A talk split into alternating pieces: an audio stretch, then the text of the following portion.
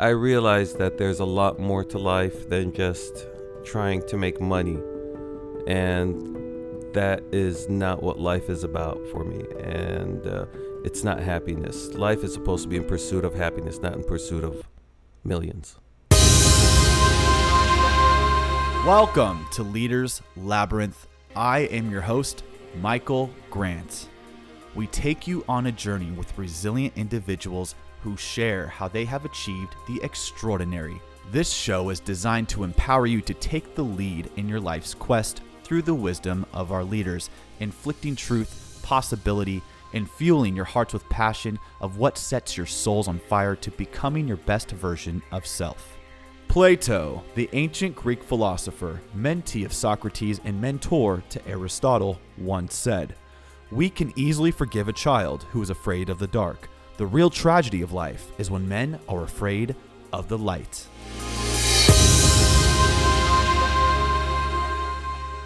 Today's leader in our labyrinth worked for the royal Saudi family. He is a self made entrepreneur, a luxury real estate developer, and owner of the premium cigar manufacturer Stixx. It is my distinct honor to introduce to you Johnny Mansour.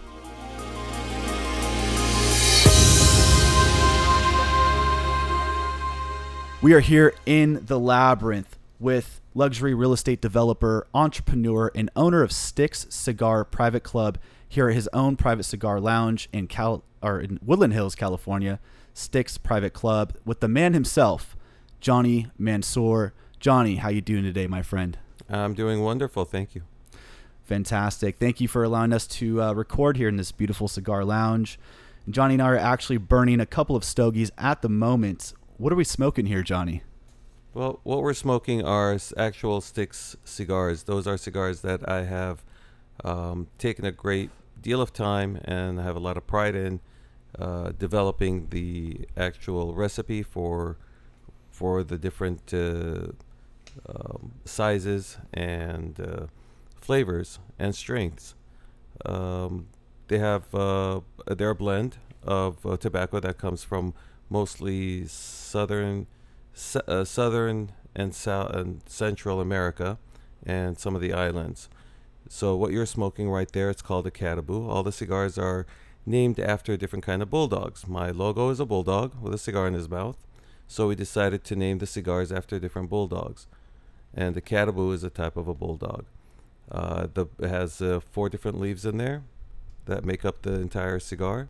The filler, the binder, and the wrapper and the filler and the binder are made up of uh, three different uh, types of tobaccos that come from uh, any combination of Dominican Republic, Costa Rica, Nicaragua, um, and uh, uh, Peru, and uh, another place that shall be unnamed.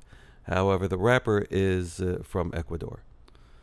Wow, amazing, amazing.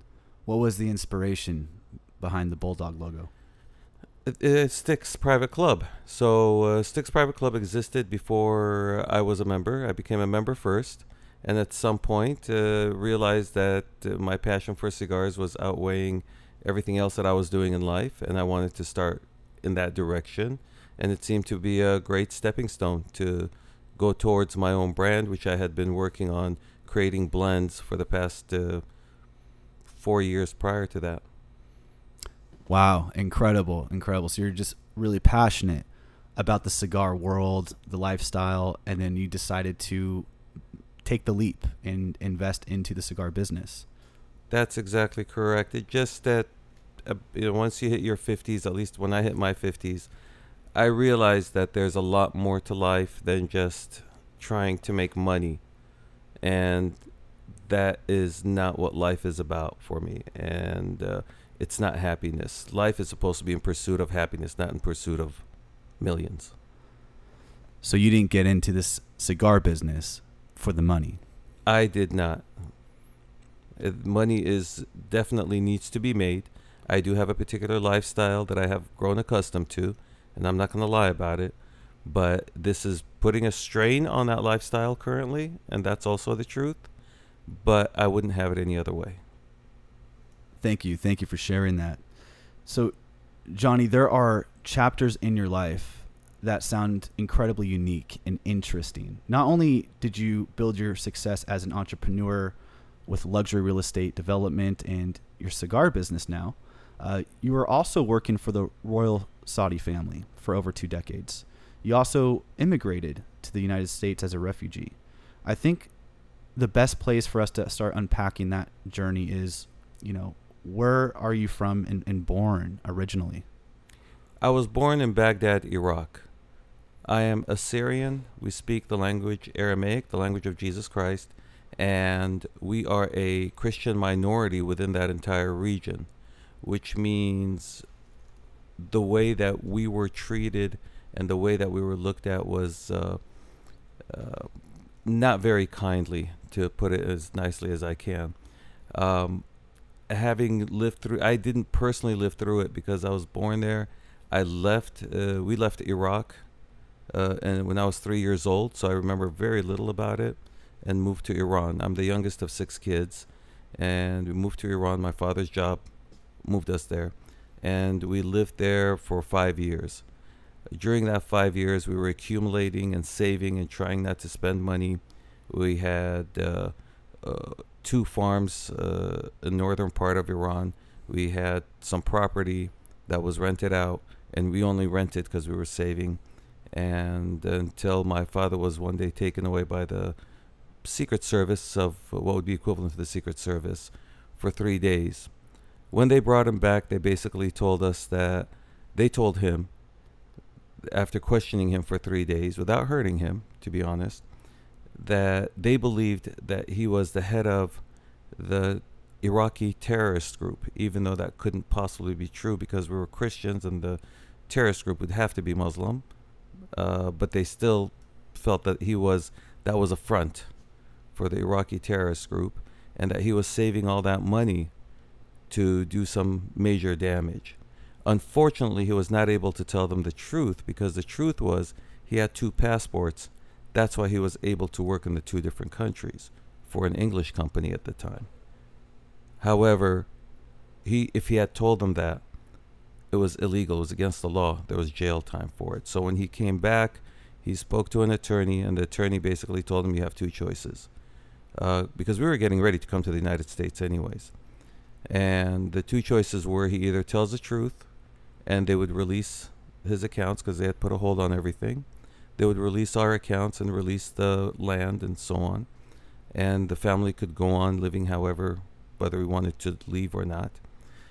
But if he, or the ultimatum was they had given us three days to leave the country and everything would be taken away. So when that discussion came up, we were part of a family discussion. Even though I was young, I do remember it. Um, I remember something to the effect of my mother asking my father, "What would you do if one hair was harmed on one of your daughter's heads? If I'm in in America without you and something goes wrong?" And then you finally come up seven years later, and he basically said, "I'd kill you." because the family meant everything to him. So she said, exactly. So it's not worth it. We dropped everything and left, and the only place that would take us at the time was uh, Lebanon.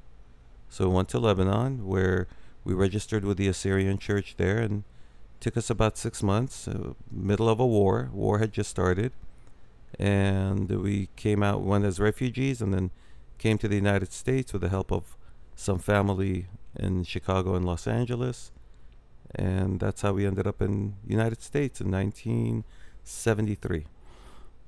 Wow, that is an incredible story, and there's so much there's so much there um, that I, I I'm sure that people from other parts of the world can relate to that maybe have been harassed, uh, accused, uh, had their families separated un- unjustly um, because of the other political governments. Um, discriminated against severely.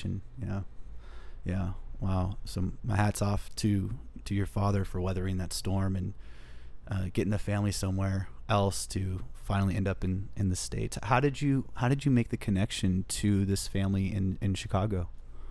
Well, the family in Chicago, that's actually my father's sister. My aunt was the younger sister, and his older sister ha- uh, had moved to the United States uh, about seven years prior to that in Lo- to Los Angeles.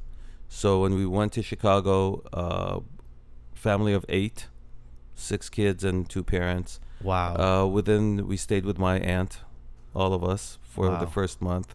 And within that first month, they were able to get four of my siblings, as well as my parents, working at factories.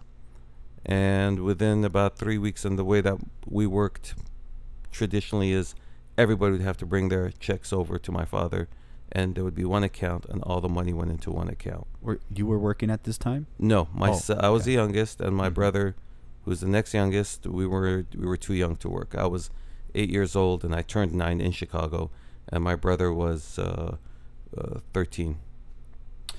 Uh, I want I want to take it back just one step to Lebanon. hmm Um, you were there, and, and it was uh, uh, a, a, a war going on. You said, um, how did you guys manage that volatility uh, in that type of environment? How did you find shelter, and you know, how, how did you get through that?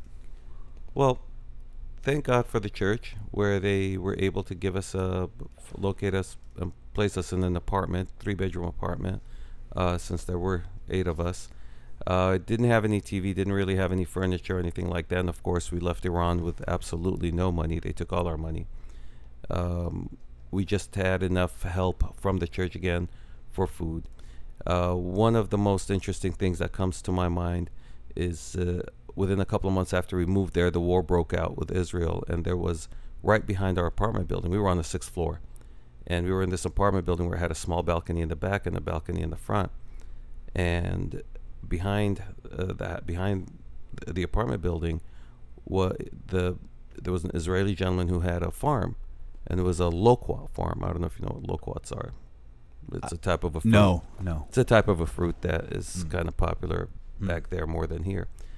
And he had to leave.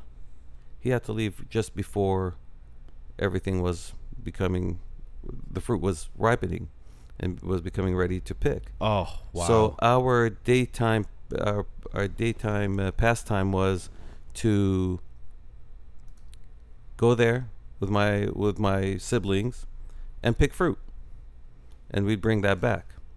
And our nighttime pastime was to sit in the b- balcony, keep all the lights off, and we could see the bombs going from one point to another and then back and forth wow. and we'd hear them from far away. They weren't l- loud enough to be annoying, but you could actually hear them and see the fire going back and forth in the darkness. And that was our entertainment. Wow. Wow, unbelievable. Uh, I can't even imagine what that's like. Um, so, so you end up here uh, in Chicago uh, with your with your aunts. Um, uh, was it like a sponsorship or Yes. it was? okay. Yes. and, and a, a lot of my friends are not from America. Um, and you know, I get to learn from them what the journey's like, trying to get citizenship and, and just trying to establish work and get a sponsorship and it, it and it we take it for so much granted in this country being born here. We don't understand the value of our citizen we really don't and and the people that have earned that citizenship like yourself my friends um it it it teaches me a lot about um to be grateful and to also not not waste my time and to live intentionally and do something with the opportunity especially being in the, the area of Los Angeles where there's so much going on um, there really is no reason to procrastinate to be lazy uh, to not do something that is, is that you're passionate about I mean, this is the this is the time is now and if you're not taking advantage of it then um, you're just you're wasting time Absolutely. It's a waste of time. It's a waste of life. And it's really a, a it, it creates a um, negative aura around you when you do that. Mm. and you only end up with more negative results than positive results. At least that's been my experience. are are you are you someone who subscribes to the positive mindset? Um, do you do any types of rituals or anything like that uh, that keep you in a positive state of mind? Because since I've met you, uh, your energy has always been very uh, welcoming, uh, kind. Um, you know, we've only met up a few times, but and I know people that know you, and and people say nothing but the best things, man. And so, you know, hey, my hats off to you for the way you carry yourself, especially after everything you've been through. Um, do you do you do anything like do you have any like sort of like books that you read or something like that? Absolutely not. No it's just it's, it's it's been a life journey is all everything's from a life journey. And yes. the you have to i i truly believe that you have to respect others who respect you. And as long as i'm being respected i give twice the respect back if i can. Um, and when you're not, you need to walk away. If you're in a relationship, if you're with somebody, or if you meet somebody who is not showing you any respect, who is not showing you uh, the kindness, then the best thing to do is to sever that relationship because it's not a it's a toxic relationship. Yes, it's not going to help you in any way, shape, or form. And uh, on the other hand, when you meet somebody who does show that respect and does show that kindness, you need to cultivate that and you need to make sure that you never lose that. And that's why most of my friends i don't have i, I have many acquaintances but i have a few very close friends that i've been friends with for most of them for over 30 years. Absolutely. And that's all you really need right? That's what you need. You need a few very close friends that you can depend on and they can depend on you. I love that. I love that. I i, I feel uh very fortunate. Um, I've been sober 11 years, and uh, I've been able to to uh, attract um, quality people um, through uh, the way I've I've decided to live my life in sobriety, and and the friends that I've been able to bring into my life. There's only a few, and they, you know who you are. They fill my life with so much positivity, with so much inspiration and they challenge me and they bring honesty into our relationship and they're such a big part of who I am now. And I wouldn't want any like other friends in my life. Like they are just my my my foundation. And it and it's a beautiful thing. It's symbiotic. We create together. I have them on podcasts and you know I support their endeavors and their passions. And uh, it's collaborative. It's beautiful um, and that's to me it taught me so much. Like that's what friendship should be too. You know you should flourish in that relationship. And you should flourish together. There's nothing more mm-hmm. enjoyable mm-hmm. than uh, than bringing yourself up and bringing others up with you all together because what good is it if you're sitting on top of a mountain all alone and there's no one there with you? Yeah. Well said brother. Well said. Going back to your story yes. um, when you came to the United States, did you speak English or how did you adjust to that new environment? I spoke English. Okay. I knew yes, no, and one, two, three, four, five, six, seven, eight, nine, ten, and I learned that on my TWA flight from Beirut to Chicago. Crash course. It was those were the days where you. It was it was it was the most amazing thing. Even though I had been on a plane before, but that particular plane was I think must have been a 747. It was a huge plane, um, but it was yeah luxury flight back then. Even though we were in coach, it was just unbelievable back then with the with the treatment that you received. So it was nice. That's good. That's good. Uh, did you find it difficult to adjust to the culture here? Uh, was society welcoming to you, being from a foreign country? Um, was it challenging at all? It was somewhat welcoming and there were parts that were not. However, considering what we were used to, considering the fact that um, I've seen my mother get a tomato thrown at her because she touched it at the market, and because she was Christian, she can't touch it without actually buying it. So, uh, so when when it was it was too soft, so she went to another one. The owner picked it up and threw it at her and said, "Now it's you're scum. So by touching fruit, you make it scum, and once you make it scum, you have to buy it. So with that in mind, uh, even though I didn't feel the discrimination, there was discrimination. Don't get me wrong. Mm-hmm. It just didn't matter. I didn't feel it anymore. And if I ignored it and not worried about it and just worried about myself rather than worrying about the discrimination seemed to be the more positive way to go. If somebody wants to discriminate against me, I really can't change them. I just avoid them and go on to somebody who doesn't. But if I just concentrate on that person or that group of people that are discriminating against me, I can never help myself. I can never get forward. I can neg- never get past that. But if I just completely ignore them, that's the best thing for me that I can do to them. That's the worst thing for them that I can do to them. So so you would just de- detach from the situation. I would detach from the situation. Uh-huh. It didn't matter. They didn't matter. Uh-huh. I'll go to somebody who does matter. What I like about that way of handling the situation, it's you're not reacting, but more responding by detachment and retaining your power, not giving your power up to somebody who's trying to hurt you and letting them get the best of you. In such a in such a um, uh, uh, you know uh, uh, unpleasant way uh, where they're you know trying to make you feel unwelcome or, or different. And it's not a you problem it's a them problem. But but we have the choice to give that power or peace over to the offender and become the offender.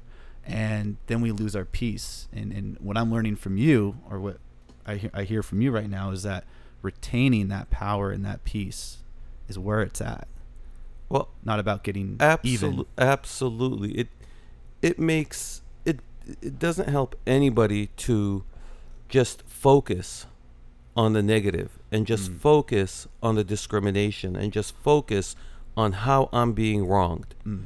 I can focus on that all day and I'll be 100% correct. And there's nothing that anybody can say that makes me wrong. The only problem with it is who am I helping? How, nobody how is it helping me? you're just you're just you're just attracting more negativity and more negative energy and more And- more depression and suffering and and all I'm doing is ruining my own life. yeah All I'm doing is putting myself in a bad position, putting myself in the wrong frame of mind to move forward. Uh, take, like you said, taking the power out of my, uh, uh, taking my power of being able to make my life better, and putting it in, and putting that power in the hands of others, who I'm allowing to make me feel less about myself. Because in a sense, as soon as you acknowledge them, what you're really saying is you're right. I am a lesser person. wow yeah yeah and and you are um uh, you know the older i get. And, the more I, I guess I, I i venture into the journey of, of sobriety um my spiritual practices have, have taught me a lot of lessons. And one of them is that my job is to cherish myself. You know other people can do that. My family can do that. But it's temporary. And it is my job to love every part of who i am and love everything that i am doing with my life. And if something isn't out of alignment with that love i have every right to uh, separate myself from it and not have to welcome that energy or that negativity. But to the caveat is as as as creatures we're, we're designed for survival and our brain is wired to look for negativity look for threats. So you really have to like like battle yourself sometimes mentally to to not you know be attracted to the negativity because it can be addictive you know? Um so you know those types of people who are falling into that category um misery loves company and hurt Absolutely. hurt people hurt people. Hurt people hurt others. And there's no there's no reason to hurt people. If someone hurts you okay you hurt me. You you you said what you said. And now i'm going to keep my peace. I'm going to keep my power and now i know how you feel i know where you stand and i'm consciously responding by detaching with love Absolutely. But there are those times I think that we need to remember we are all human beings. None of us on this face on the face of the earth are perfect. And what may sometimes seem like a negative is can be a positive. What I mean by that if we need to also listen. And that's why you need people that are close to you that you trust because those are the people that should and must tell you the truth when there is something negative about you. And you may fight it at that moment, but it still seeps in, and you still need to take the time out to think about it, understand it, and see how you can fix it, correct it, and make it better. Because that's basically making yourself better. I and love that's that. and that's the only way that you can better yourself. And as long as you are in the process and the mindset of bettering yourself and not trying to make other people different or better, that's all we each need to do. And if we each do it for ourselves, I think it would be a much better place to live. Absolutely. I, I love that you said that. And having that honest communication with someone that you trust. That communication, if if they're telling you something negative about you, it's coming from a good place and it's coming from a place of love. As long as it's truthful. And yeah, as, as long as it's meant to be make you aware. Believe me, I've had my share of feedback from my friends and I'm grateful for it. And it's not stuff I wanted to hear, but I took it and I had to sit with it and I had to adjust and figure out, you know, um, you know, why why are people reacting to me the way they are? Um, you know, we're not perfect. And I'm grateful to have people that are willing to be honest about that kind of stuff. And in exchange, I can be honest with them. And otherwise, it's like, how deep is that friendship really? Like, how, how deep is that relationship and how is it serving you if it's just serving your ego or just serving the things that you want to hear? Or, Correct. You know, there's a lot of, you know, people that want to just, you know, be liked and be be heard and and just you know um, have friends and, and have people in their life but um, you know it's not it's not about that it's about like you know who are you becoming in the process And and you have to be very much. I'm going to turn on my cigar. Go so ahead. Sorry for the clicks. uh, and you have to be very much aware of those individuals who will give you negative information that are doing it to hurt you and out of spite, mm. and versus those people that we just talked about that are actually there for you and want to want you to make yourself better. And you have to notice the difference between the two.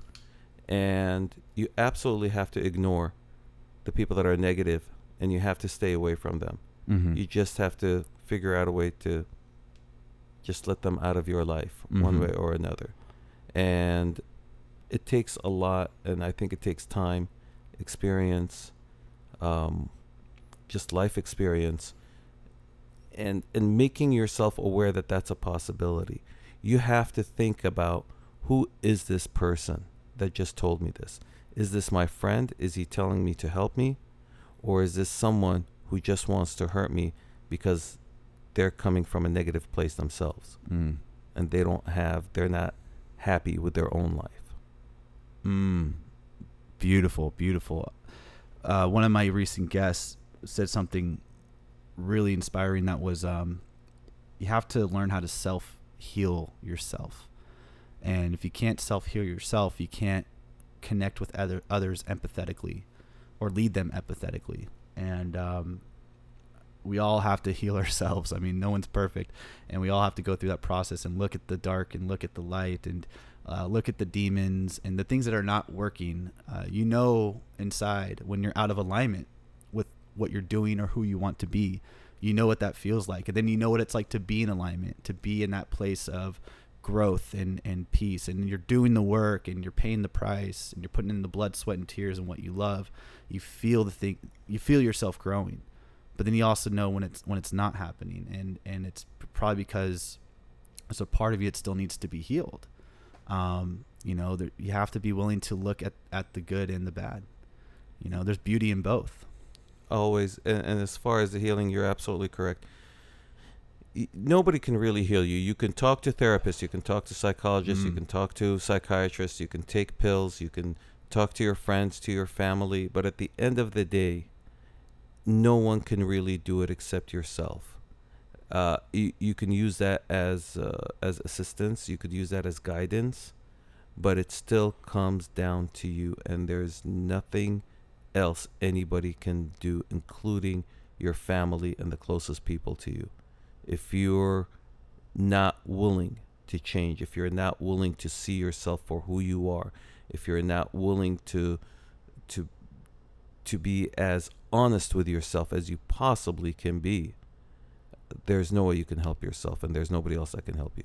And I'm currently going through it with uh, somebody that's very close to me and uh, all all I can do is uh, give them my best guidance and step away and hope that they choose to understand that it's in their hands and they can't continue blaming other people because it just doesn't help you. Absolutely.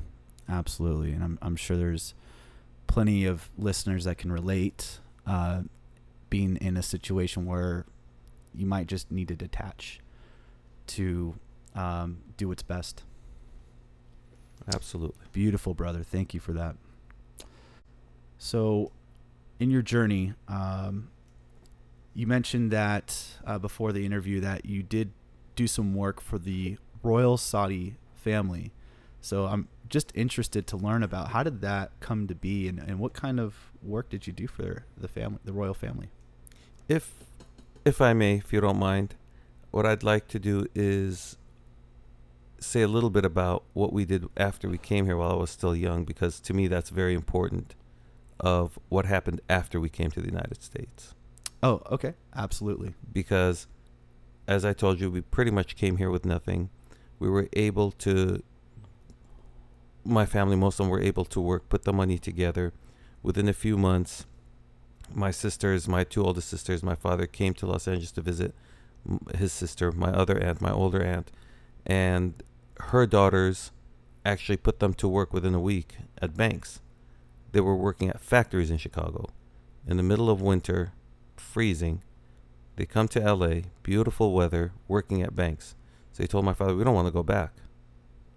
so he came back, and the rest of us, five of us, sat in the car, filled up a U Haul trailer with all of our furniture that we had bought for three bedrooms, and drove for three days from Chicago to LA. Within two years, we had a comp- we had a, a it was a store that that sewed clothing. My mother was a seamstress, and they would uh, my father would go to downtown to factories and pick up contracted work for two thousand pieces, three thousand pieces, whether it was shirts, t-shirts, shorts, pants, whatever they happened to be. My mother would put them together, put some samples if they liked it. We had about 12 employees that would actually sew them, put them together, and within two years, we were able to purchase a house in the valley. So we lived in Hollywood, moved to the valley, able to buy a house. This is somebody who came to this country, family of eight, with absolutely nothing, and within two years, they're able to buy a house. I don't think people can understand, whoever has not left this country, this is not possible anywhere else in the world. There's nothing more beautiful than that for the United States. But it seems to us, coming from outside in, that the people that are here do not recognize that, do not see that, do not appreciate that. And of course, lately it seems like it's gone the other way, in fact. And it's and it's very sad to me, to people like me, that everybody is concentrating on the negative of the past versus all of the good and all of the positive that this country has done. It's amazing to me how they would prefer to do that, which takes us back to the individual person who decides to concentrate on their own negative negative. What what is negative in their life versus the positive.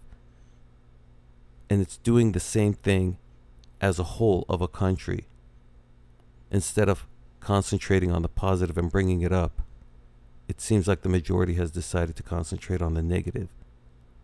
and that's just the wrong direction And the, pro- the problem is the information. You know, it's uh, it's being piped into every every where our attention goes. But at some point, people need to recognize nothing is Yeah. perfect. No human being is perfect. No country is perfect. No government is perfect. And our government is far from being perfect, and I'll be the first one to admit it. But we can change that. But we can only change it by concentrating on the positive, not on the negative. Mm, absolutely. And Absolutely. unfortunately, it doesn't seem to be happening these days.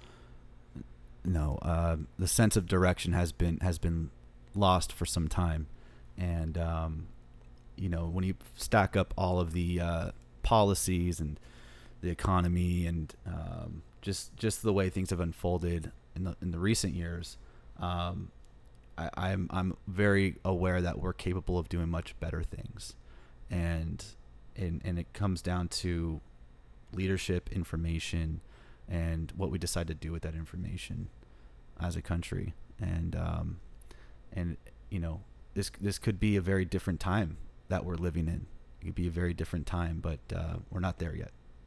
Absolutely not. But I, hopefully, I pray that the day will come where people will start using their logic more than what is being told to them. And think for themselves. You must think for yourself. You must use your logic. God, we have a God-given ability to be able to use our own logic. And if you don't use it, and you just keep your eyes closed and your ears and, and, and only listen to what other people are telling you, you're you're going to be lost. Absolutely. Well said. So you guys got your house uh, in, LA, and um, and then what what transpired with your family from that point? From that point, everybody started getting older. My sisters started. Uh, m- m- first, my sisters are older than the three brothers. All three of them were married over time, um, and while we were still there, and then at some point, we in, in the '90s, early '90s, we moved. We were able to sell that house in Panorama City and Central Valley, and move to the west side of the valley, which was West Hills. Um, my father was getting older. My mother was working for the Motion Picture Union. She was a seamstress, so she had a very, very good job. At at some point, when she was able to get that job, that job was making her more money than our shop was. And because of the benefits and everything else that it gave, that's when they decided to close down the shop. She started working for strictly for the uh, Motion Picture Union, and my father was had a couple of jobs. He was he was an engineer by trade, a civil engineer, but unfortunately, uh, 20 years had passed, 20, 25 years had passed since he had done that. So it was difficult for him to get into that line of work, and he just continued on with uh, working for various companies in various capacities. Um, but it was uh, it was life. It was going on. Uh, going to school. We were going to school. Everybody was doing their thing, and uh, no one was uh, no one was becoming a millionaire overnight, but no none of us were suffering either, and we each took responsibilities for ourselves. I personally could not ask my parents to buy me the things that I wanted when I was in school. So at about 13 years old, when uh, my friends or other people at school were wearing uh, certain things that were Adidas shoes, uh, OP shorts. I don't know if anybody even remembers those. Um, left bank uh, shirts. Uh, I wasn't able to get those things. I wasn't able. I wouldn't. I couldn't even ask my parents to buy those things. So I decided to get a job, and so my first job was going door, at 13 and a half, going door to door, selling Los Angeles Times subscriptions and that's how I made my made money to be able to buy the things that I wanted for myself. And that's how I grew up. So I've always worked and gone to school at the same time. Not the most ideal thing, not something I wanted my kids to do. I didn't allow my kids to do that, um, but it did definitely help build the person that I am today. Especially going door to door and trying to sell somebody on the spot and then doing it intentionally because you wanted things um, that your family wasn't at the time able to to support and you figured out this is a solution for me to get what I want and um, make my own money. Um, did th- did that process um, teach you anything about, I guess, business or about yourself, having to go door knocking? It taught me that I, it taught me that I truly dislike. I won't use the word hate. Dislike sales. I'm not a. Sa- uh, some people tell me I'm a salesman. I'm not a salesman. I will talk about what I'm passionate. I will uh, discuss the value of whatever it is that I'm passionate about. But I'm only discussing it because I'm passionate, not because I want to sell it to somebody. And I think even if they end up buying whatever it is, it's not because I wanted to sell it to them. It's because I truly believed in what I was saying. And I, in sales, I don't think you can do that and be completely successful. You have to be able to say whatever needs to be said, not necessarily what is the truth, in order to sell something. It, it is an unfortunate uh, aspect of the sales game is that the um, the conversation can be changed uh, in favor of the salesperson, uh, and it can be fluffed with information. And I, I, I hear things like that from my customers. Uh, I, I'm in financial technology, and uh, some of the times they make investments in these big technology projects, and they're promised it's going to do all these things, and then when I talk to them, it's like, well, it's not doing everything we thought it would. So what can you do for us? I'm like, okay, great. So let's let's talk about that. But um, you know, there are salesmen who are world class, and and who are passionate about about about the changes that they can make, the value that they can bring, and those are the guys that can sustain long-term success. And those are the guys you want to learn from, and those are the guys who really understand the game, but understand why they do it they do it because they want to help people. They want to bring value to people. And then yeah, you know, the contract, the negotiation, the planning and getting the decision maker, that's a whole nother game. Chess game you gotta learn. Um, but salespeople get a bad rap. I mean, just just because there's so many different flavors of salespeople. Um, but but the ones I look up to are the ones who are in it to really make a positive change. And and um, you know it teaches me a lot about you know why why do you do that? If you're doing it just for the money you, you, you it's not sustainable first of all. And you're probably not going to enjoy the process because it's going to be incredibly challenging every single day. Um, so you got to have some uh, i guess you can call it an emotional investment but you have to have some passion for helping people and bringing value to people Well, you have to have some passion for the people, but you also have to have the passion for the product or service that you're selling. If Oh, you don't, absolutely. uh, you must believe in it 100%. And if you don't, then you're only doing it for the money. And growing up, trying to make money in different ways, um, whether it was a insurance company or car sales, in every situation, the first thing that you're being told is you can make this much money and you can make that much money. And if you, uh, so that's that's instilled Yeah. in you and I realized that I was jumping at that at the beginning, but it took me a while to understand that. But that's not what I want to do. But I don't really feel happy doing this. right And if it's going to take up so much of my life, mm. where I'm going to be miserable, why am I doing it, regardless of how much money it makes me?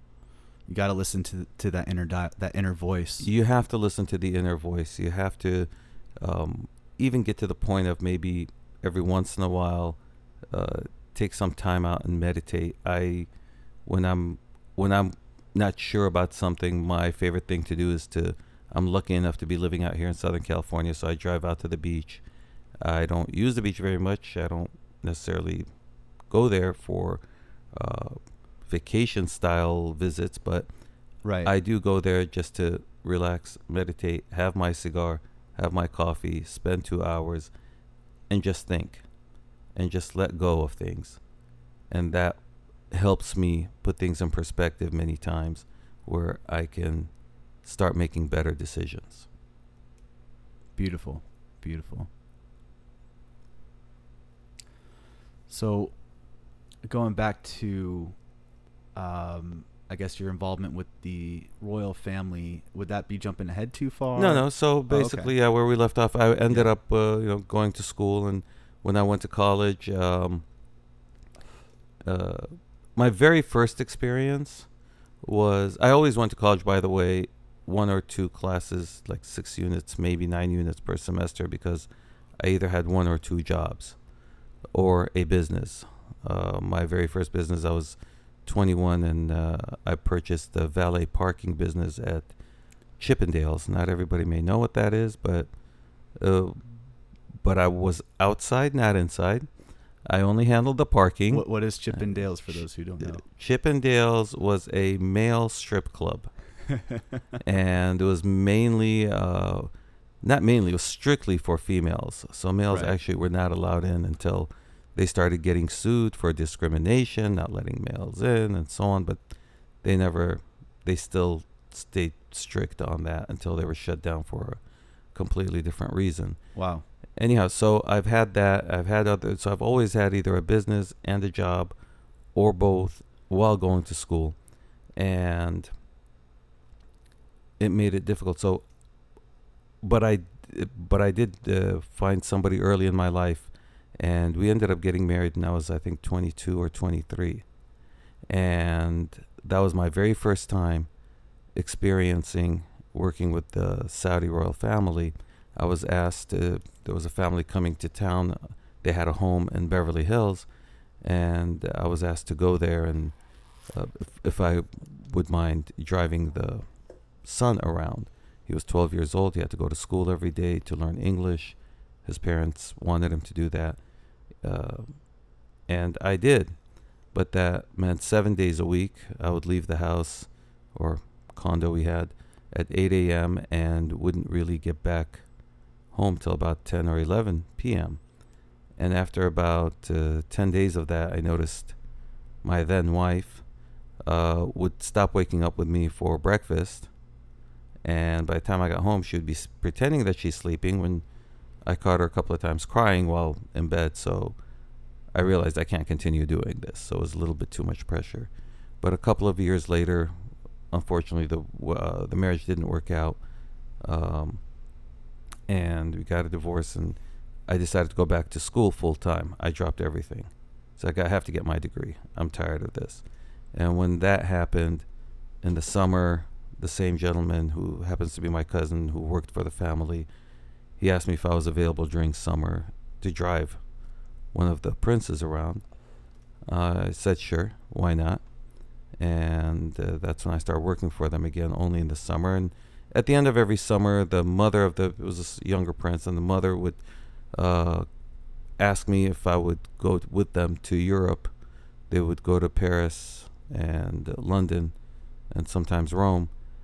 Uh, and of course, I couldn't because my school would start. So I told you, my school's starting right when they were leaving, so I was never able to do it for two, three years in a row. And then when I graduated, I worked for them that summer as well. And by the end of that summer, she called me and she goes, I know you graduated. I know you don't have school. So you're coming with us to Paris and London. I said, There's nothing I can do there. I can't drive. I don't know how to drive there. I don't know the roads. She said, No, you won't be driving. I just want you there to be with my son. Wow. And that was it. Even though he had a security guard, he had a nanny and stuff. So that was, and just one job led to another, led to another, led to another, until I got to the point where I was working for somebody who was extremely high uh, in in the government, as well as his uh, status as a prince. Um, when I started working for him, I actually had to sign an NDA, so I don't think I can give his name. Um, and uh, um, and that was an interesting job. It was uh, I would literally see him maybe three to four weeks a year, but I got paid monthly, and I had insurance, health insurance, and it was strange. It wasn't like the other Saudis. It wasn't like working for anybody else, um, and it was great. That's when I met my, I had met my current wife, and uh, we bought it. We purchased a home, and realized that we have time to fix it, make it bigger. Ended up selling it, and that's how I slowly got into the real estate just kind of stumbled into it. And we sold it, made a ton of money, purchased another home, and before and started fixing that one up, which was twice as big as our previous home. And before we could even move into it, we had offers on it and made more money on that one and just uh, one led to the other to the other to the other until I started purchasing actual raw land and building ground up. Wow, incredible, incredible. Where did you, I guess, learn the skill set to start developing properties? Were you kind of designing the layout of the property? When I first went to college, I was really most interested in architecture and building. Oh, so I actually went to Pierce College and I studied architecture for two years. And I did get straight A's and I was, uh, I, I enjoyed it very much. My problem was I listened to other people too much. Mm. At two points in my life in school, I have listened to the wrong people. The one time I was in eighth grade. In eighth grade, uh, we were given this test in English class that we need to take. It was uh, we didn't have to take it. It wasn't anything that we would be graded on. Just be honest, and it was a career type of a test. So when I took that test, uh, all the students had to take it. Um, the results came back a week or two later. I don't remember. Uh, it would tell you what career path, according to the answers that you gave, what career path is probably best for you.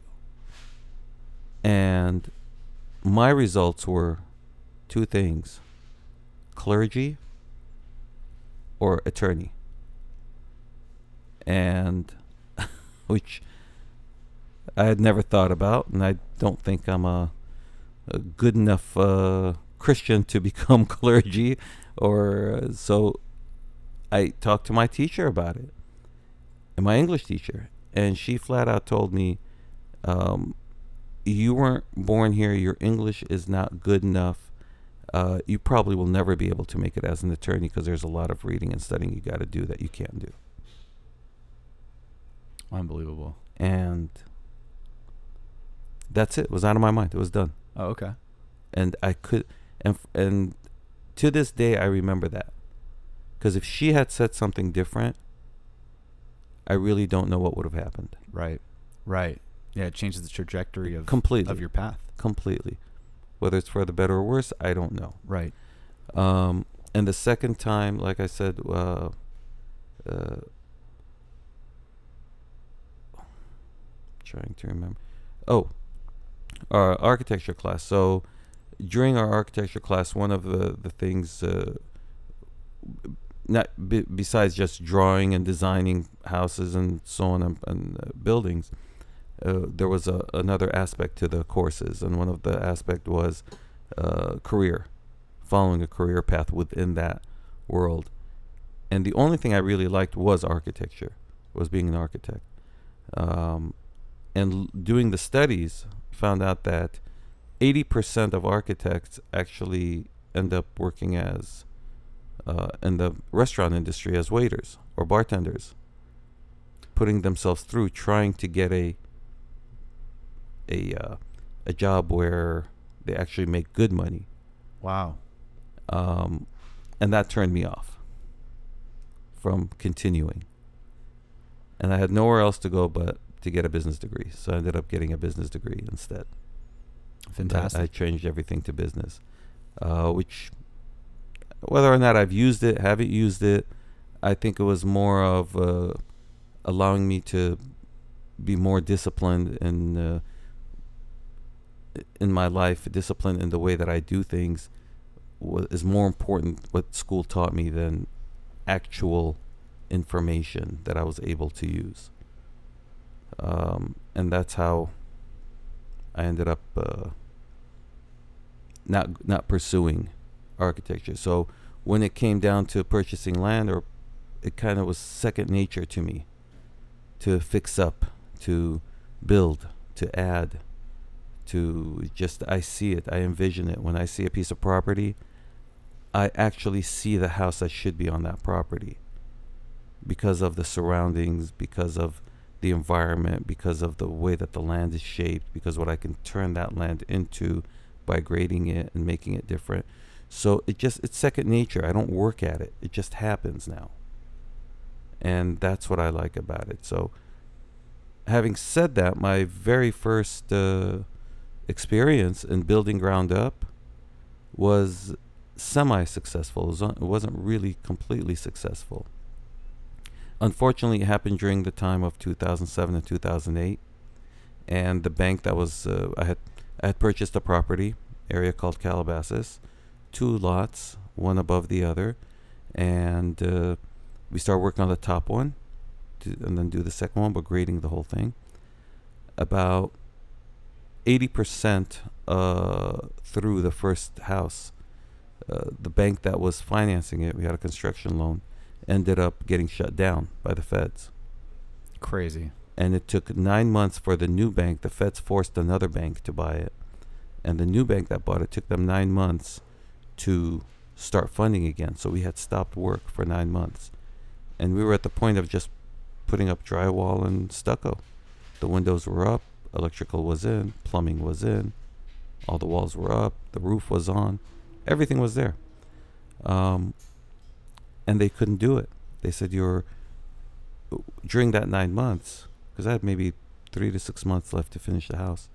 During that nine months, our uh, loan had matured, and they request and they required all the money to be paid back, Unbelievable. which oh, man. in that market was impossible, yeah. and I had to let it go. Oh wow. Just cut your losses. Uh, that that was it. That's the only thing you can do at that time, and the bank understood, and everybody understood that that's the way it's got to be.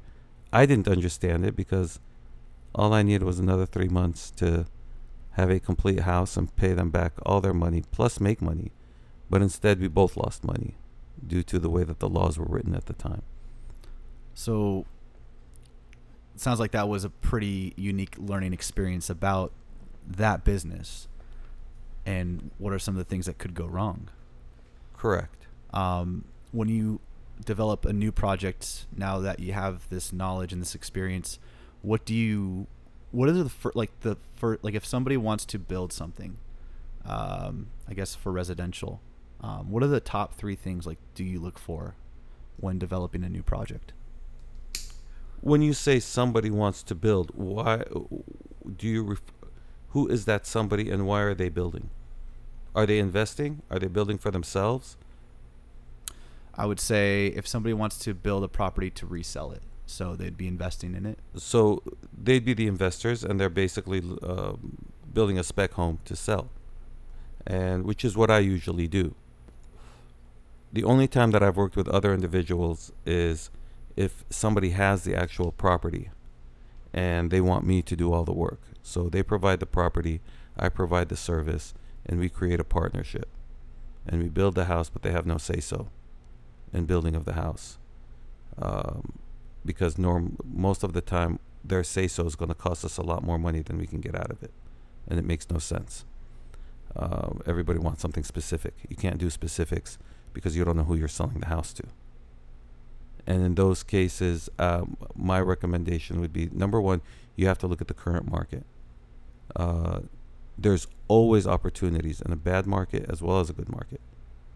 The good market, it's easy to see the opportunities. In a bad market, it's a little more difficult to see the opportunities. You just have to pick and choose when you do something. Um, that would be my first recommendation. My second recommendation is to take their personal feelings out of it. You cannot be personally involved. You cannot take it personal. You have to be logical. And third is create a quality product.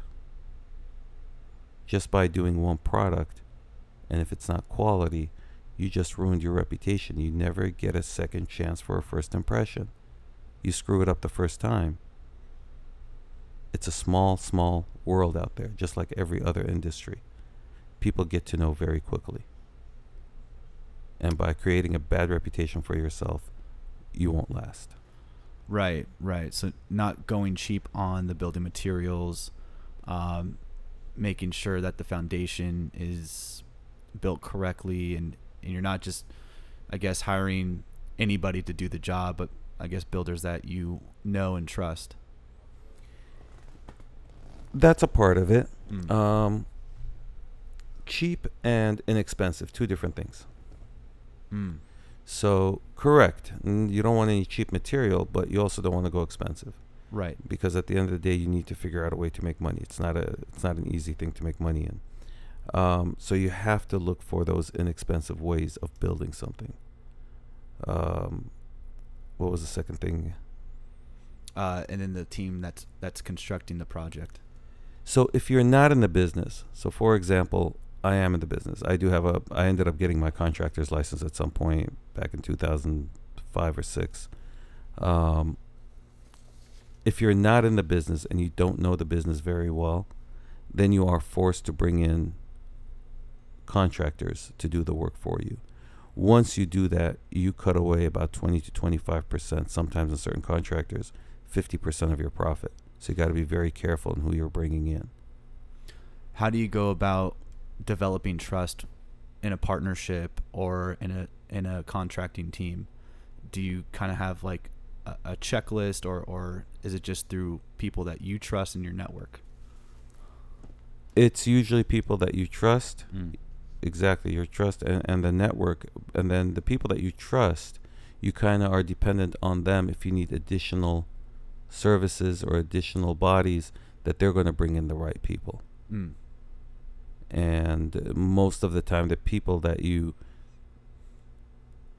that you feel comfortable with that you know they know their job they they should also be those individuals who understand that they need to find the same thing in others before they bring them in Absolutely. When you are trying to figure out what are the margins, um, you know, what's what's the value of this project, considering the market, are you kind of going through those calculations on your own, or do you bring in like a CPA and try to really figure out the costs and the labor, and then the the, the value of what the home should be when it sells? no i've created a little uh, pro forma outline for myself uh, Nice. and I just do it myself because at the end of the day, all an accountant or CPA can do for you is create that, and then they still need you to punch in the numbers. They don't know the numbers. How are they going to know the numbers? They don't know your business. They know their own business. They know how to create a report, but as far as the numbers, you're kind of guesstimating all the way through. You don't really have a choice. The reason is on both sides, on both the sale and the construction.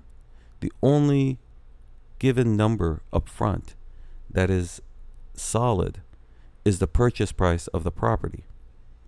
You have the purchase price, you know what that is. But how do you know how much it's going to cost you to build over the next 2 years? You have no idea. You have a you have a you have a general idea, but what happens when the market goes up? Everything goes up. COVID, all the prices went up. Supply went completely down. When the supply, as the supply dropped, demand did not drop. And prices went through the roof. So if you thought you were going to buy, if, if lumber was going to cost you 60,000 and that's what you budgeted for, well, all of a sudden it's 90,000. It's 50% more. Now what? But it's not just lumber. It's every aspect of the job. Labor went up because people didn't want to work. The workforce just kind of diminished. People didn't have to work in certain cases thanks to certain policies. And that completely changed by a huge amount how much that house was going to cost you, that building was going to cost you to build. What, what, But- uh, sorry, go ahead. But in this particular case, the prices also went up, which didn't make sense. Nobody would have guessed it. Nobody guessed it. That the price would actually go up, but the prices did go up. Yeah, because the demand was up. Yeah. The demand ended up going up. Nobody thought about the fact that you had many people living in places like downtown areas, uh, centralized areas, and tall high rises or apartment buildings that were doing it because they were forced to do it because they need to be close to their work. And all of a sudden, they have a wife, they have kids, and they're working out of their home. Well, now they need more space in their home and they need a place for their kids. Well, they can move out in suburbia, which the prices of single family homes all of a sudden started rising because the demand went way up. You had all these people leaving the inner cities and going out to the suburban areas. The suburban areas just kept going higher and higher. Yeah, one of the craziest inflation hikes in, in real estate in a long time. Um, so, hearing your journey and your story, you became a man who really had to make a lot of decisions on his own and think for himself, uh, try things, um, kind of change your direction, um, build, find a way of building trust with people to do business with, and you know, kind of be at the steering wheel of those business decisions.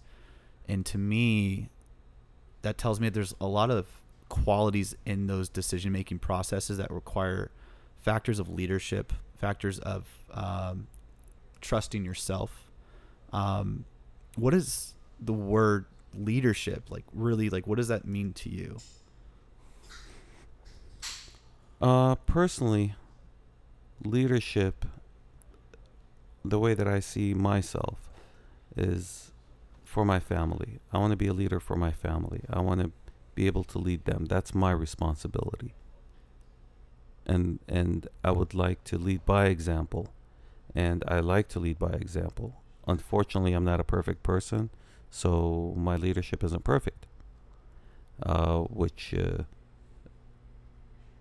causes uh, some uh, questionable like, or questioning from my family in certain uh, cases, which uh, uh, are definitely warranted, um, and help me look at myself and say, well, what can I do differently?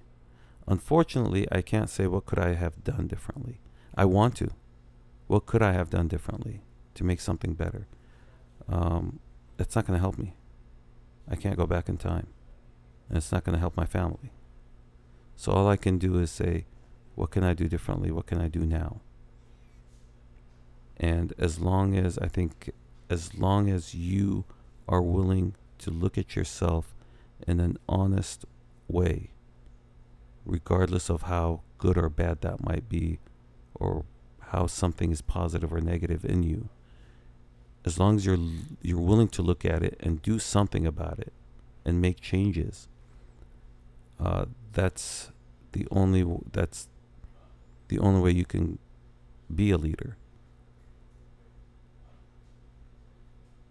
Beautiful, beautiful. Thank you for that. Now that you've uh, come to this point in your journey, what would you say does your next labyrinth or chapter in your life look like? I don't know. that's kind of the. I guess that's that's doing uh, podcasts. Yeah, maybe you know that, that that's kind of the fun part of it, is the unknown. It's scary. It's really scary, but it's also exciting at the same time. If everything was laid out for you, Mm. look, as we talked before, I worked with the members of the royal family, and their life was laid out for them. Did I see happy people? I did not. I really did not. Many times people have said, You've been around all these people, in some cases where there was no end to the money. Don't you, you know, don't you wish you were in their place? And at the beginning, when I was younger, maybe. But it didn't take long for me to realize I would never, ever change places with them. So there is value in not knowing what's going to happen next, just taking taking things one step at a time, and not having to have all the answers to feel uh, comfortable. I, I mean, I, I think as human beings, we want we we value security just naturally. I think we value um, understanding things and, and knowing things ahead of time because it reduces the fear. But I like I like your mindset because you're just you're embracing you're embracing the unknown. It's called freedom. Mm, I love that. I love that.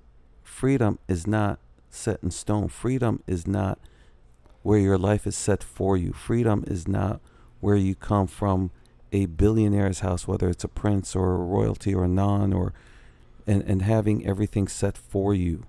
That's not freedom. You can't have freedom when everything is set for you.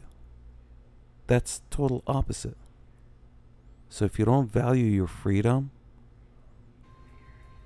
then I can't imagine what you would value. Powerful. Powerful. We will be right back with 20 Degrees Deeper into the Labyrinth with our leader, Johnny Mansour, after a word from our sponsors.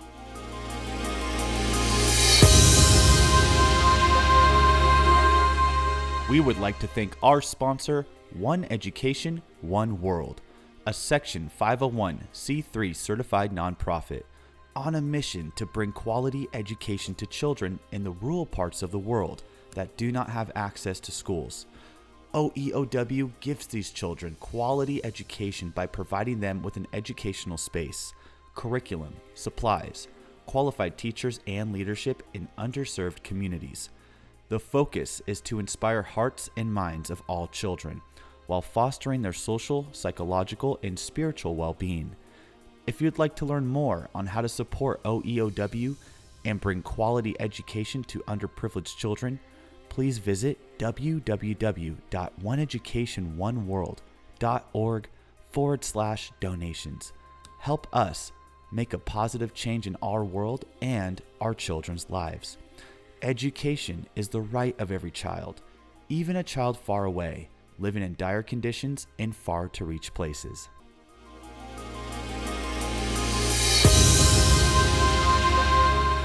We would like to thank our sponsor, Imagine Collective, your premier experience agency leading California's central and southern regions in event planning and management, digital and experiential marketing, brand partnerships, and more.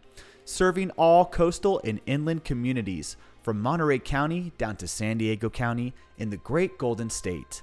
One of my favorite things about Imagine Collective is they donate a portion of their proceeds to a trusted charity of your choosing for each service they provide. Contact them today at 323 207 9572 and visit their website for more information at theimaginecollective.com. Mention Leaders Labyrinth and enjoy 20% off your first service. Imagine Collective. Let's collectively imagine how to make our world a better place through the everyday work we do together.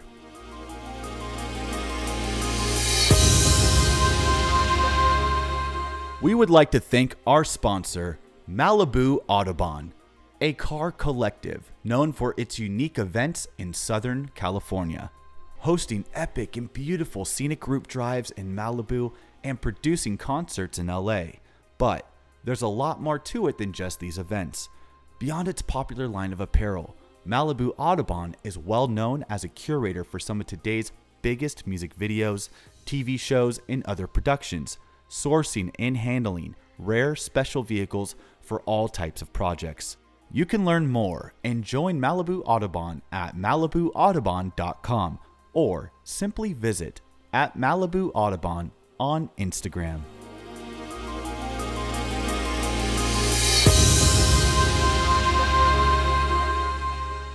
We are here in the labyrinth with Johnny Mansour at his private cigar lounge, Stixx Private Cigar Club, smoking Stixx premium cigars.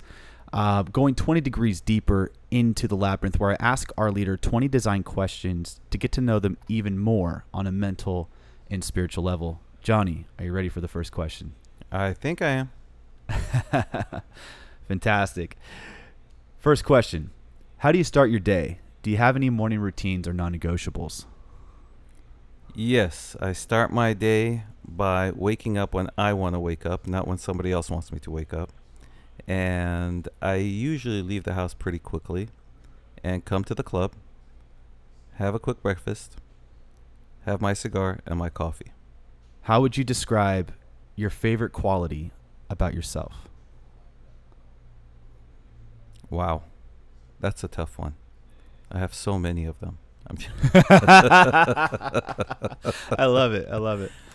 I don't know if I have a favorite quality about myself. I'm I'm I'm always trying to think about how I can make myself better. I think if I I don't know if this is a quality or not, but my my experience has brought me to try to be as um, as accommodating as I possibly can be to towards others and show as much respect as I can and until they don't deserve it anymore. Which uh, unfortunately in some cases takes me to a 180 degree change with that person. I either have to respect them to be able to deal with them and if I can't respect them I don't want to deal with them at all. What characteristic do you value most in other people? Humility. I really appreciate humility. I've noticed that in myself recently, uh, as we discussed privately earlier, in certain people, including uh, some that surprised me that happen to be celebrities, and the, the differences between different celebrities, how some of them are so humble, whereas others are not so much. If you could travel back in time to any era, what time period would you want to live in? I usually don't like to think in in things where I could have done them differently or because I can't. However, to answer your question, most likely I would have liked to one of two periods come to mind being an Assyrian, not Syrian, but Assyrian, uh, which was the very first uh, empire, the Assyrian Empire, cradle of civilization, was there. I I would like to have been there to see how that started. Why did people go from nomads suddenly into an actual civilization? How did that come about? How I could have been a part of that? How they created the language? alphabet, numbers, calendar, uh, utensils. Um, you know, our calendar goes back 6,772 years. What inspired that change? I think it was one of the biggest changes that the world will ever see, but nobody really discusses it. Nobody really knows about it. Um, and the other one, with probably being of Christian background, most uh, even more likely, I think I would like to have been there, even though it seems like a horrible time. I would like to have been there when Jesus was there as a witness as to what really happened. Beautiful, beautiful. Is there a book that had impacted your life or that you would recommend to others? I'm not much of a reader. I never have been. I think uh, has I, I, I recently realized that I I have a, probably a little bit of an ADD thing going on, so I was never able to stay with a book for very long. But what the only thing that I actually was able to um, to continue with uh, would be any some of them uh, when I was in ph- philosophy class. Uh, so whether it was uh, Plato or Aristotle, those are the things that stuck with me the most, and I would have to say be somewhere in that range, but nothing specific. If you could sit on a bench and have a deep discussion with anyone, alive or deceased, who would it be and why? So many come to mind. Going back to what I said before, to be able to sit down with Jesus Christ would be unbelievable. Um, one of the kings, any one of the kings of uh, Assyria, King Ashur, King Sargon, um, any of the philosophers, the great Greek philosophers, that would be amazing. And if I come to currently, I would really love to sit down with believe it or not, Donald Trump. I would want to know what's in his mind, especially only if I knew that I was getting honesty. It would be very interesting to me. What is one of the most important lessons that you learned in a relationship? That without honesty, there is no relationship. You have to be honest, and the other person has to be honest with you. Without honesty, there is no relationship. What is a powerful piece of knowledge or advice that someone gave to you that shifted your perception on your life? I would have to say it came from my father, who made me understand that you cannot buy integrity. You, there's no price for it. You can't take money with you when you leave. And when you leave this world, all that's left is the integrity of your name. What is your definition of success? My definition of success, which I actually try to instill in my kids, but it's very difficult in this society, is happiness for yourself, for your mind, and for you, for the people around you.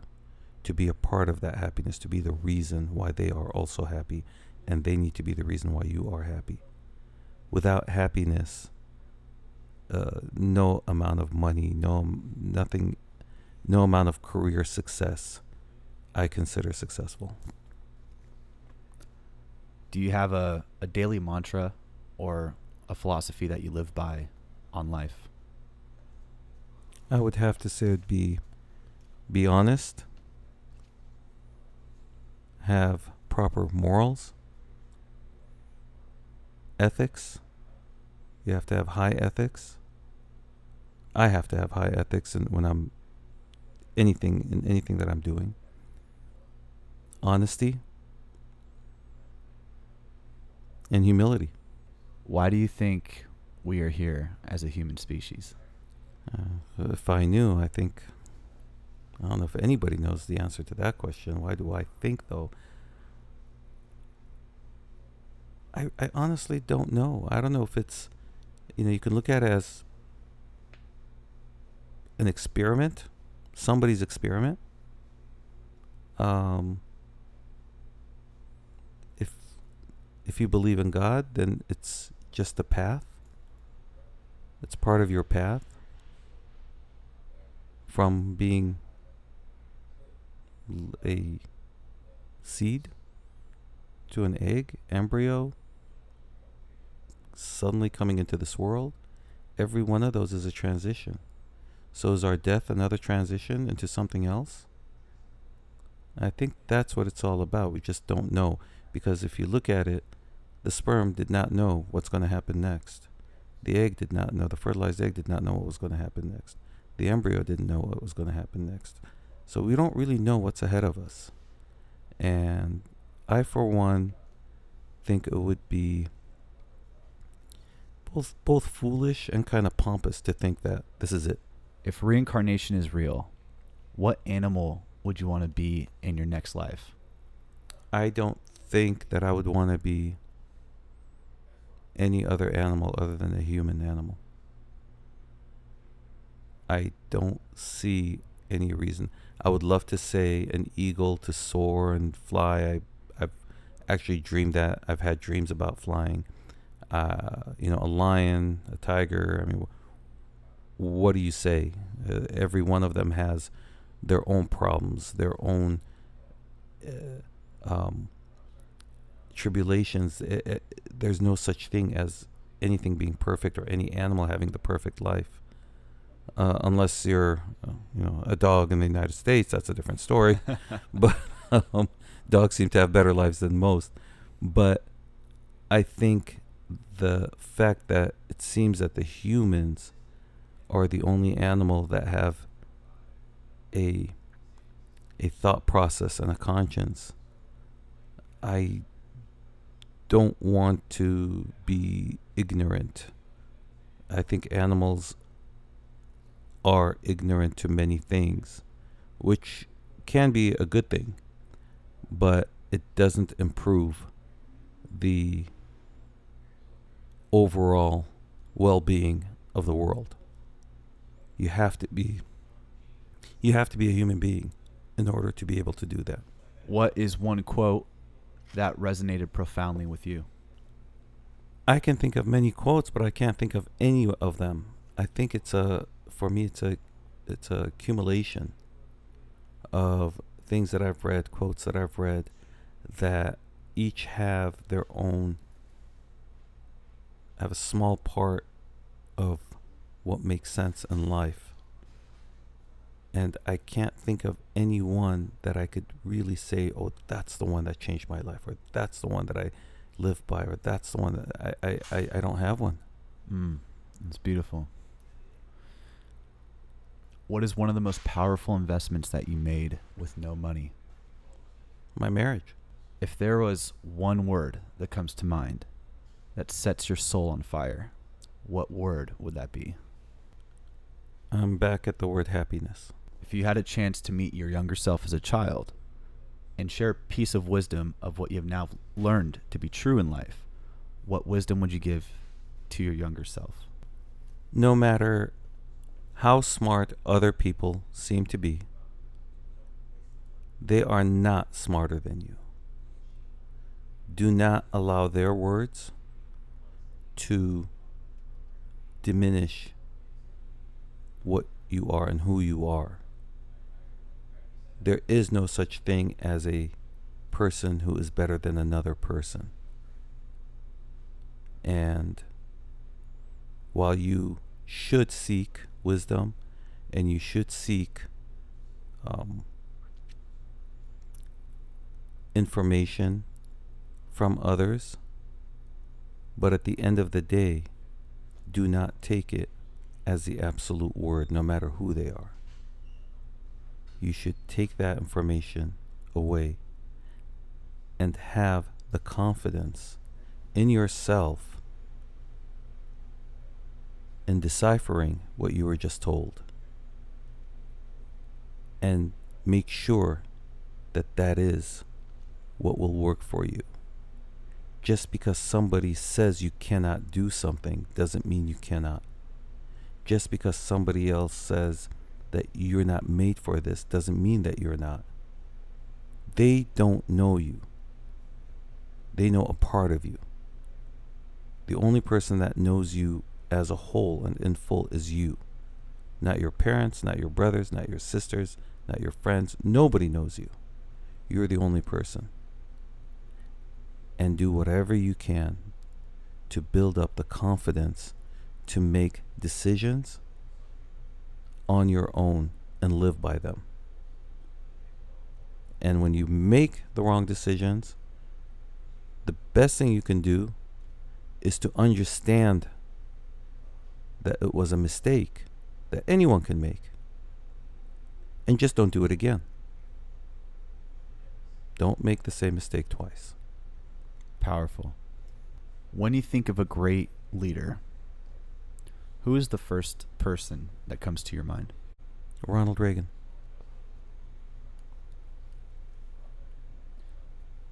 What is your greatest fear?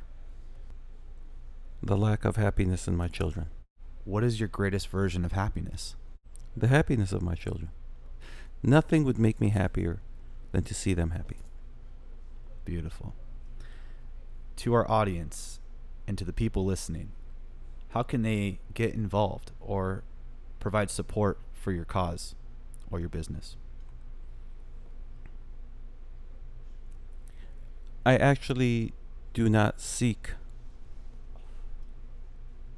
somebody else's. Um, well, that might come out wrong. I'm a just with my experiences, I'm a person who likes to make sure other people are satisfied. So I wouldn't want anybody to either be a part of my club or smoke my cigars unless it was a benefit to them. I need them to be happy.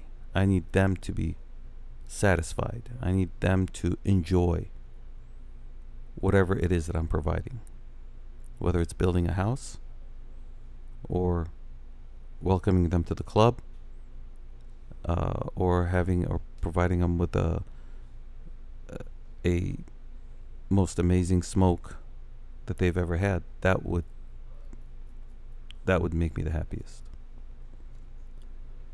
This is a part of the show called Messages to Mankind, where I ask our leader a hypothetical question, and the question is this If the whole world had suddenly stopped, only to listen to one message from you, and you are reaching every single human being on the planet, no matter where anyone is in the entire world, they can all understand you. And you got to carry forward only this one message to all of humanity to help make an impact. What would be your message to mankind? I guess my message would be that we are all human beings. We are all here together. There's absolutely no reason to fight each other's differences, but rather to embrace each other's differences. Get to know each other, understand. You don't have to accept, but you need to understand each other's differences. And that success cannot be measured by money the only success that we can have as a whole is by understanding each other is and and understanding our relationship with each other and making sure that we maintain a level of civility when we address each other. Operate with each other with logic, not with hate, not with predetermined negative feelings. We the only way we can live in peace altogether is to understand, communicate, and never try to change another person or another culture or another group of people because they just that's just another ingredient in the whole scheme of things. And there is it's there's no fun in everybody being the same. There is no excitement if everybody was the same and spoke the whole the same language and ate the same foods and there's just no excitement in that. There's no spice of life. And that spice is where understand we're all different. But that's what's good about this world is that we're all different. Thank you for that. Beautiful. Johnny, I want to honor you for your kindness, your positive spirit, and uh, being a testimony to uh, your good moral character um, for making your visions come to life without really knowing the next step and to do it with grace to open up yourself to share your wisdom today to be vulnerable and honest. Um, you lead with your heart and you practice generosity and patience which is a rare quality to find in a world that has lost its sense of direction. You're a badass, but you set the example of a true gentleman who practices humility with his path to success. We can all learn a lot from you. So thank you for being you, and thank you for joining us in the labyrinth.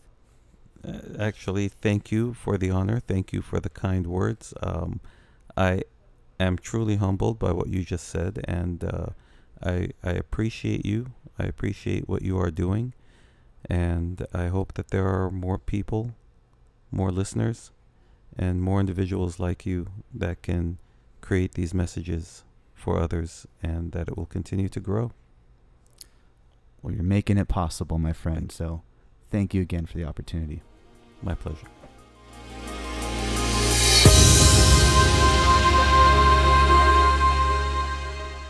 Thank you for joining us in the labyrinth today with our leader, Johnny Mansour. To stay up to date on all the amazing things Johnny is doing with Stixx Private Cigar Lounge, you may follow them on Instagram at house underscore of underscore stixx spelled S T I X X or simply visit www.stixx.org. One of the greatest blessings is to wake up with a purpose, a usefulness, and a mission in life. Like in Johnny's story, the trajectory of his life transformed several times. You may be in a transitional stage, or you may be working the career of your dreams. Everything is temporary, so be present with yourself. Give your whole heart to what you do, and the return will be rewarding. Awaken the leader within and remember to ignite your lights.